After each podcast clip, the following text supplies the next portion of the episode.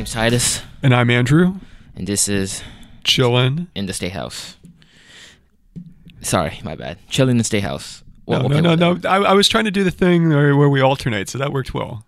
Well, it's the podcast, a state politics podcast, where we just kind of chill, on the end of a week on Friday and just talk about, the politics and the policies going on here in the Kansas State House in Topeka and, just chilling down all the tense politics stuff for you and, breaking down the information for you all.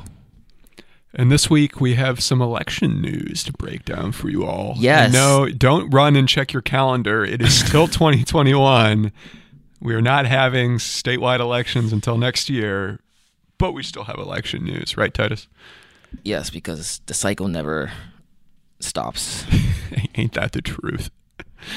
On Tuesday, Attorney General Derek Schmidt became the first Republican to announce a challenge to Governor Laura Kelly.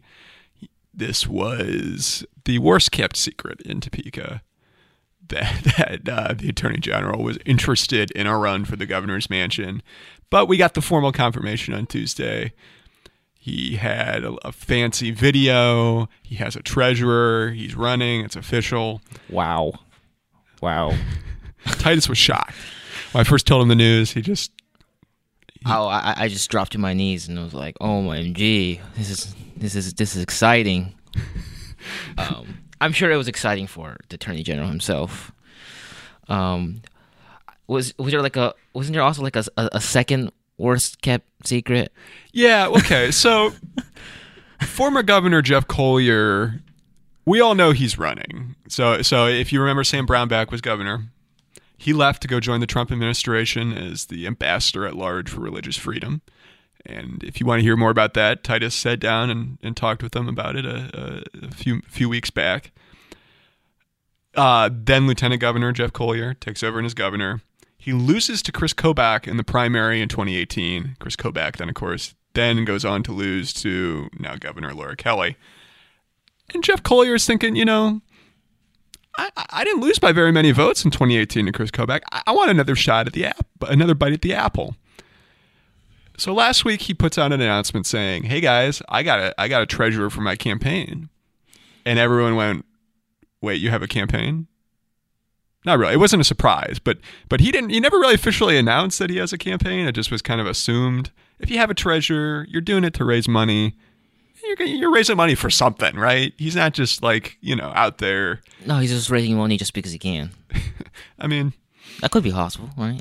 It's probably not legal, but anything's possible. And the funny thing, on Tuesday, he puts out a statement welcoming Derek Schmidt to the race. Jeff Colyer never formally entered the race. We all knew what was going on. There wasn't really any pretense, but he never formally made an announcement. So, anyway... that was probably, you're right, the second worst kept secret in Topeka, and we now have the two people who are running for governor who we thought we were going to have from the very beginning. Oh no, don't forget, there's a third person. And who's that? Of course, the current governor, Laura Kelly. Oh, that's true. Well, we can't forget. It was always assumed, but it was made explicit late last year the governor is running for re-election. Yeah, because there were some people who were actually questioning whether she was going to run again. Well, that's true. And I think it was because of kind of all the the issues going on that she was being bogged down with. And some people were thought, especially the switch she made was, switching out for lieutenant governor, Lynn Rogers, who is now the state treasurer, and replacing him with David Toland, who is, younger, more, I guess, arguably charismatic. She's running to be the economic development governor, apparently, is her shtick for the re-election, but he's commerce secretary. But some people thought that maybe, he was kind of setting up for Toland. But then, I think sometime this year, she put that thought, he put that all to rest and said, "No, I am running for re-election." And so, okay, we got the three people we know of. We got Schmidt, we got Colyer, and of course, we have the governor. The question becomes, will we have more people waiting in, particularly on the Republican side, where, you know, Colyer and Schmidt, make no mistake, they're conservative. This is Kansas, after all. You know, we're not one of those fuddy-duddy, hippie, liberal states like, you know, Hawaii or Rhode Island or something. They're both conservative. But there's no one really from the Trump wing of the party, think Kris Kobach-esque, who is in this race. I'm not saying Kris Kobach's going to run, but, you know, I was talking about some people, and they raised the example of Bob Hamilton in last year in the U.S. Senate race, or Steve Watkins in 2018. You know, someone who comes in who's a firebrand, who kind of takes up the populist Trump mantle and runs with it. And, you know, there's not really anyone in the race like that. And it'll be kind of interesting to see if someone tries to get in and start making some waves. I mean, already, you know, I'm not sure about Colyer yet, but definitely Schmidt has been, you know, really pitching that, trying to at least pitch that kind of Trump. I'm a Trump type of guy, you know, with all that, you know, all those kind of like election fraud lawsuits that he took part of, and even just explicitly stating that, you know, Trump did great things for America, etc. Right, yeah. I mean, in his video on Tuesday, he explicitly said, you know, the America First agenda was the way to go. I stand by that, right? Like, he made it explicit.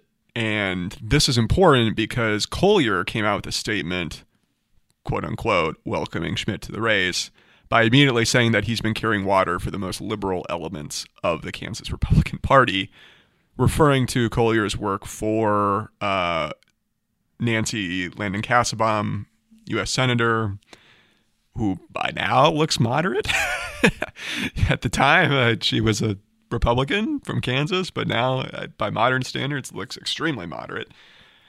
And so, you know, Schmidt, I think, is kind of trying to preempt that by saying, no, I'm a Trump man through and through.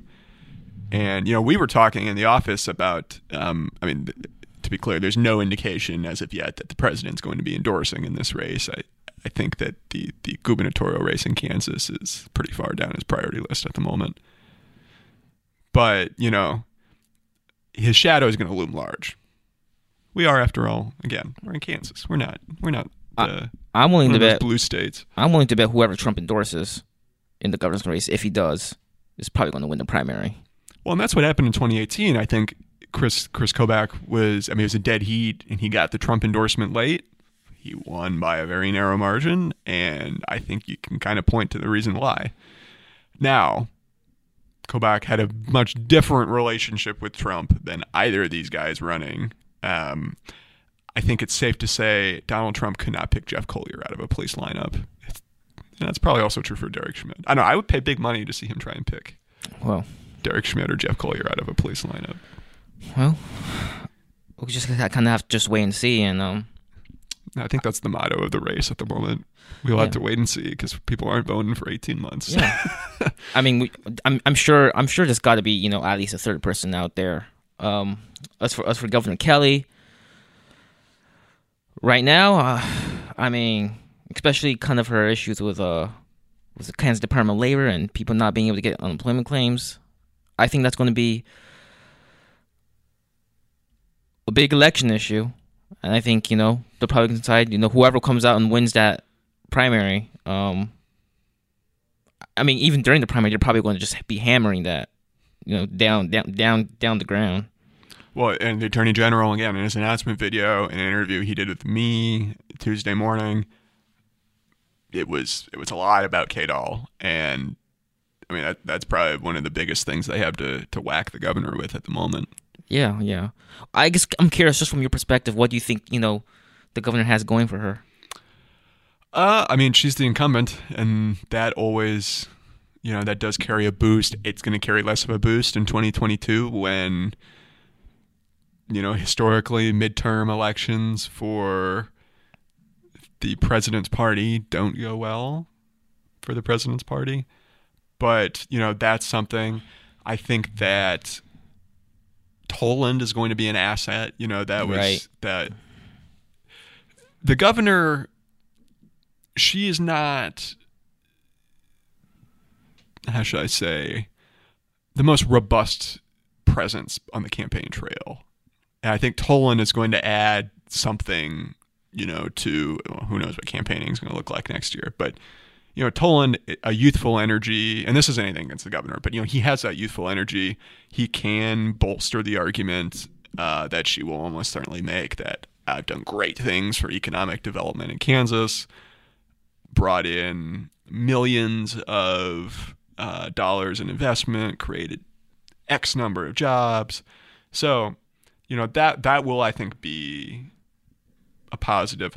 But, you know, thinking about campaign presence, the attorney general is very charismatic. I've never been in the same room as Jeff Colyer, so I can't necessarily speak to that. But, you know, I think either on the Republican side, the two candidates that are in now, they know the ropes, and, you know, they're going to be able to run pretty effective campaigns and be able to connect with voters.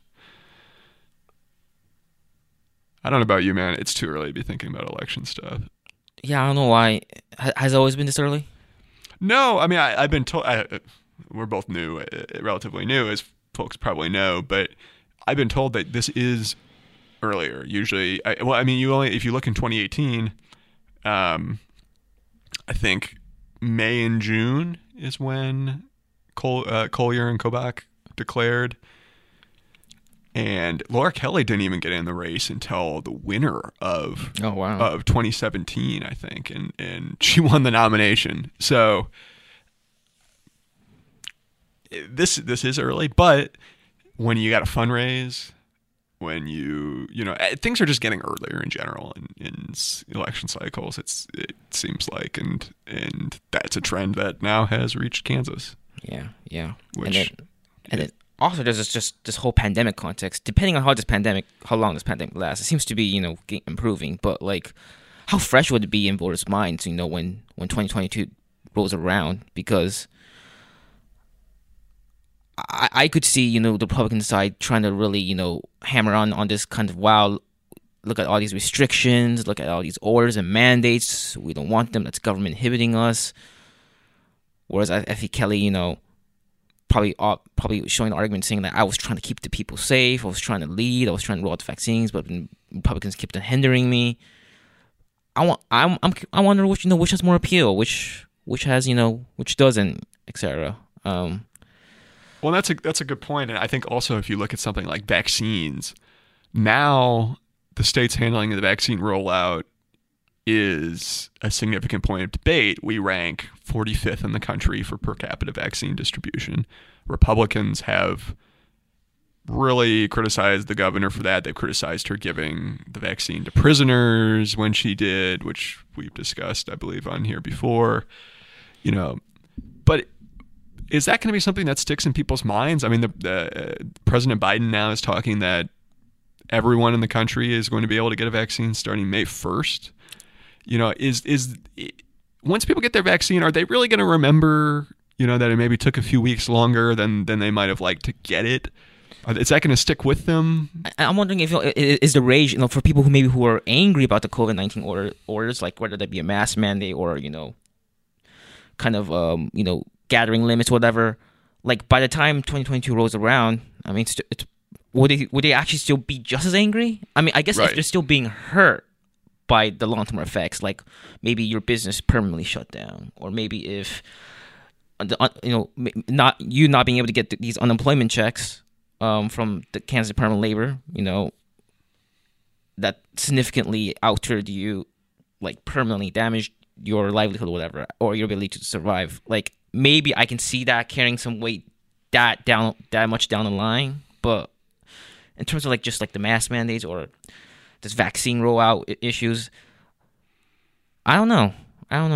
Well, and I think you hit the nail on the head. That's kind of the danger of declaring so early for a race like this, is the issues are going to change and the landscape of the race is going to change even a year from now. I mean, like, the wild thing is, if you think about a year from now, we're still going to be 5 months-ish out from people voting. Like, it's just November 2020 or August of 2022, the primary is just so far off in the distance. Yeah. It's like, who knows? And another thing we don't know how it's going to affect is that is when the controversial abortion amendment to the Kansas Constitution in August 2022 is going to hit the ballot. We don't have a ton of, we can make predictions. It's probably going to bring out more conservative voters, but we don't have a ton of case studies to fall back on as to like what this does to voter behavior. Yeah. I mean, in the end, I think we can all just agree it's too early. Yes, but we're talking about because people are jumping in early. Right. Well, yeah, they succeeded in getting us to dedicate a whole podcast to them. Yeah. So yeah, I mean, none of this might even matter anyway, because you and I both clearly know that there's a lot of people, regular Kansans, who don't even pay to anything on the state level. It's all what's happening at the national level. That's true. And they just vote the same party down ballot. So maybe in the end, whatever. But yeah. Okay, Titus, March 2021. This is way too early, but we're going to do this anyway. Does the governor get reelected in 18 months? You see, I don't want to do anything that would potentially affect my relationship with sources, and I don't want to say someone's going to lose or someone's not going to lose. All I'm going to say is I don't know. I really don't know. And very diplomatic answer. Not even diplomatic. I legitimately don't know. Like this, I think the governor's biggest weakness being this KDOL problem, the permanent labor problem. That I think that's even the other Democrats are finding it hard to defend her on this issue. But the thing is, how relevant will that be by the time 2022 rolls around? If it's still relevant, still fresh, and it's still a problem, the chance is not looking good for the governor. But if the situation on that improves, and will people forget about it? I don't know. How about you? Yeah, I like your handling of this. I'm going to just say this. We got crystal ball ratings from one of the rating websites yesterday. I can't remember which one. I think it might have been the University of Virginia. They had Kansas as a toss-up. Oh. I think toss-up's probably a pretty good place to have it at the moment. Yeah. But something that we know for sure, or something that's not a toss-up, is you can find Chillin' in the Statehouse podcast every Monday morning, wherever you get your podcasts. Apple Podcasts, Spotify, Google Play, if you have an Android like me. And Titus, where can people find our written work 7 days a week, 24 hours a day? CJonline.com. And Twitter too, right? Yes. Yeah. We probably said Twitter handles a bit too much here, but Titus100. @AndrewBall, BAHL. Or you can just go to #KSLedge, and sooner or later one of our tweets will come by. Yep. Well, we will see you next Monday.